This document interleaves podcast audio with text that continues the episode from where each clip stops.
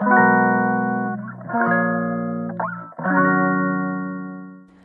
いマールのラジオマールです。え今日は11月2日、えー、水曜日ですね。はい11月入りました。っていう感じで。11月なんてもうねあっという間に終わると思うんですよ。でまあもう12月みたいになって。もう年末ってなって。でもうもう2022年終わったんですけどってなるんだろうなと。思い始めております。はい。もう年々ねあの1年が過ぎ去るのがもうあっという間に風のように過ぎ去っていくんですけど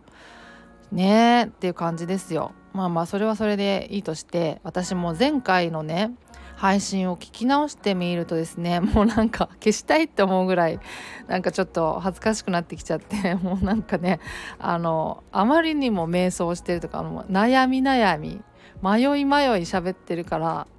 もうなんか何言ってるか分かんないレベルの話になってるなと思って。そう。ちょっとちょっと反省大反省したんですね。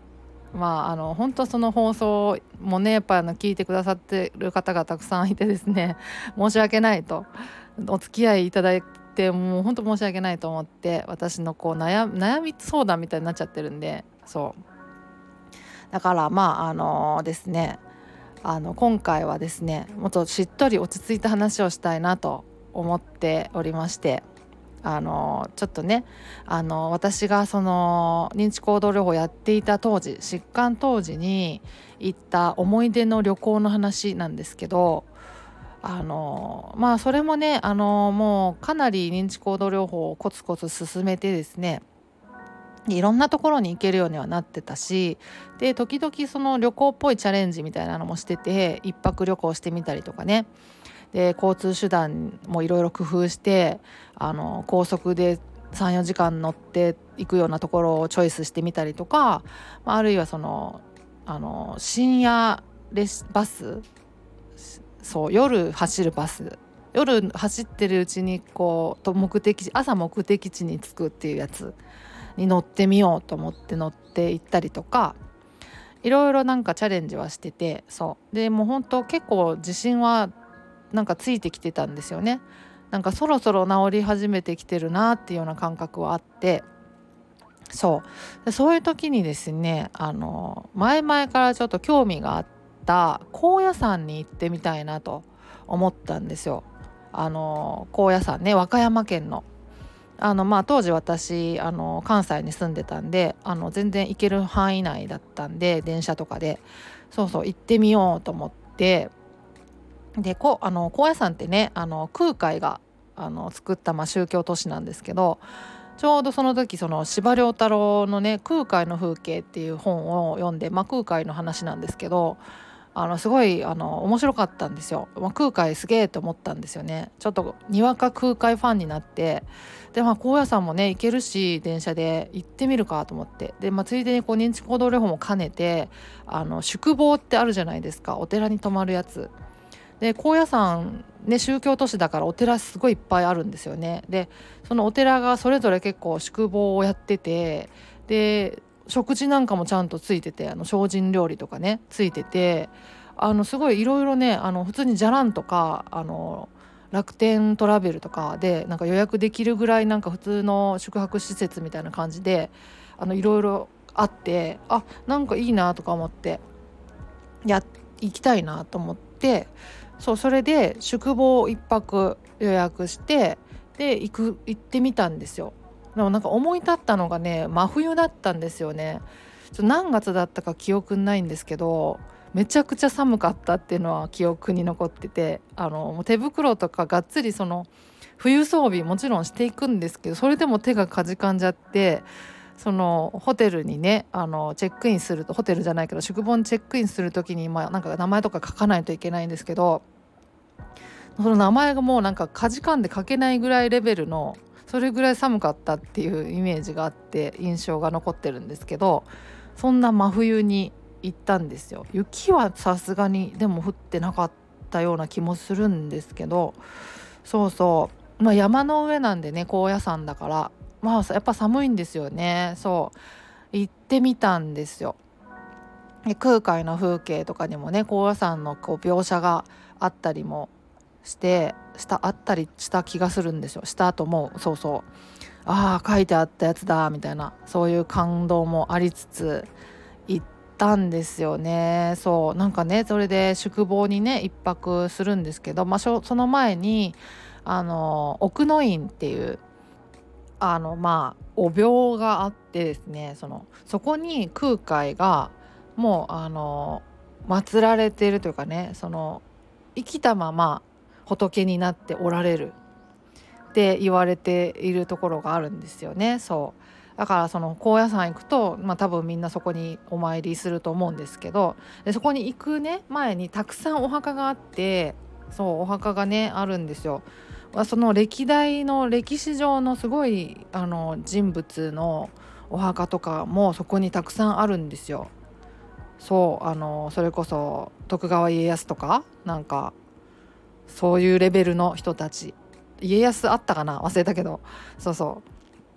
う。そのレベルの偉人たちのお墓とかもたくさんあってですね。そう。わあすごいみたいな感じであの奥の院にそれが続いてるんですね。そうそう。でまあそれ奥の院行ってでもその時も空海のファンですから私は。なんかそこにお参りすることがすごい嬉しかったし何て言うかねその一応なんかねあのいろいろお作法があるんですよ。あのそう真言密教のなんかこうお参りの仕方みたいなのがあってなんか呪文呪文じゃないけどこうご神言をねあの唱えたりとかするんですよね。でその辺のお作法がね私全然分からなくてなんかどうすればいいのかなっていう感じでなんかこうまごまごしてるとですねなんかそのお参りに来てる方とかがすごい親切にねあこれこうやったらいいよみたいな感じで教えてくれたりとかしたんですよね。その親切に。すごいそれよっぽどまごまごしてたんだと思うんですけど。そう。すごい教えてもらったりとかして優しさに触れそうなんかすごい感動したんですよ。なんかすごい空海に会えた的ななんかすごいファン心理もあったしなんかここまで治ってきたぞみたいな嬉しさもあったしで実際にその人の優しさに触れたっていうのもあってなんかすごい感動しちゃってなんか涙出てきちゃったんですよね。感動してあのその延々大泣きする感じではないですよ。なんかほろっていう感じでなんか涙が出てきちゃってああなんかよかったっていう感じになったんですよね。そう。すごいそれで印象残ってるんですけど。でまあそれであの宿坊に行って1泊して。で普通にねあのなんかお食事がついてるあのプランとかもあったんですけどあの普通にあの街の中に精進料理のお店とかもたくさんあったからあのそこで食べてみたいなとか思ったんでお食事なしのプランもうあの泊まるだけのプランにしてであのお食事は外でしてあのねあのたくさんね精進料理のお店があったんですよ。でどこで食べても美味しくてうんすごい美味しかったんですよねそ。で宿坊に1泊してですごい寒かったんですけどちゃんとお部屋にねこたつとかがあってで布団とかも羽毛布団みたいなふっかふかの布団ですごいあったかくてそう快適に過ごせてでお風呂もあるしもちろんねそうお風呂も入れるしあの温泉とかじゃないですけどねそう普通の浴場って感じですけどもうなんか泊まってる人もほぼいなくてあのお風呂もなんか貸し切りぐらいの感じでそうすごく快適に過ごせたんですよ。であの朝のお勤めに参加できるみたいなのもあってそのだから朝ね次の日の朝早く起きてでお寺で朝のお勤めされてるじゃないですか。お経をあげたりとか。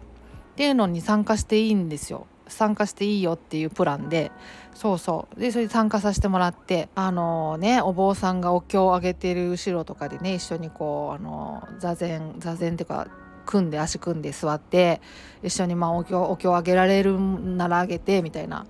感じですけど私ねあの当時その般若心経にちょっとハマっててハマっててというか般若心経ああのねその時はね空であの最後まで唱えられるレベルで覚えてたんですけど今はねなんか半分ぐらいまでしかもう覚えてないと思うんですけど般若心経すごいねあのいい良かったんですよね。あの息継ぎの間がないぐらいな感じなの息継ぎ難しいんですよあれ。すごい。どこで息継ぎしたらいいのっていう感じなんですけどだからねその呼吸法の練習になるなとか思ったのもあるしそう。あのそれもあるしあと般若心経のねあの意味みたいなのもあのネットで調べるといろいろ出てくると思うんですけどまたそのね内容がねいいんですよね。深いというかね。さすがお経だぜっていうような感じ。さすがさすが仏の教えだぜみたいな。なんかすごいね哲学的で深い内容なんですよね。それがまあその時まあいいなすげえいいなと思ってハマって般若心経をある程度唱えられるようになってたからさお勤めの時もね一緒に唱えるぞと思ってあのちょっと気合い入れて参加したんですけどその時唱えてたやつが般若心経じゃなかったんですよね。李主教ってやつだったと思うんですよ。違うじゃんみたいな知らないやつみたいなそう結局まあ一緒には唱えられなかったんですけどでもありがたいお坊さんのお経を聞いてですね朝からそうすごいなんかありがたいなーっていう感じになってですねすごいなんかねいい経験したなと。でその後あのそのまあ空海ってねあの真言密教っていうまあ宗派なんですけど真言密教のその瞑想をね教えてもらえるっていう体験があってでそれに参加したんですよ。それは有料だったんですけど確か。うん。参加したんですよねそれがその真言密教のその瞑想ってアジカン瞑想っていうやつなんですけどそのアジカン瞑想っていうののまあ触りをねあのもうちょっと深掘りするとあのちゃんとやろうと思ったらいろいろあるんですけどあの体験用に簡略化というか抜き出したやつを教えてもらえるってやつで教えてもらったんですけどそれがまた良かったんですよね。アジカン瞑想あのよくねあの座禅とかね禅宗の瞑想とかはあの想像つくかななんとなくって思うんですけどまたそれとはちょっと違ってですねまああの、まあ、詳しく言うのは、まあ、ちょっと割愛しますけどあのね「あのあ」あっていう文字をねあの吐き出す感じなんです息とともに実際にこう「あ」って言いながら息を吐くんですよね。そう呼吸にすごく集中する瞑想なんですよ。だからそれもだからね当時やっぱ呼吸法大事だなって思ってたからあ呼吸法の練習にもなるないいな時間瞑想って思ったのもあってでそれで体験してからしばらく家でもね時間瞑想するようになったりとかもしたんですよねそうなんかだからいろいろねなんかトータルすっごい良かったなっていう印象が残ったあの高野山のあの宿坊体験だったんですけどそうなんかありがたいかったなってほろりもあったしほろりとちょっとね感動することもあったしそうそうよかったなってすごい覚えてるんですけどそうまただからねその時あの高野山すごいあの気に入ったからその後もね定期的にちょこちょこ行ったりしてたんですよね。そう今でもねふと思い立って高野山行きたいなって思うことはあるんですけど今まあちょっと神戸なんでねちょっと離れちゃったからまあまあなかなか行くのもあの遠のいてはいるんですけどそうなんか素敵な場所でした。うんなんかうん本当に良かったです。まあ精進料理も食べれるしあの体にも優しいって感じでねあのまああのおすすめっちゃおすすめです。はい。空海好きの人にはあのぜひっていう感じ。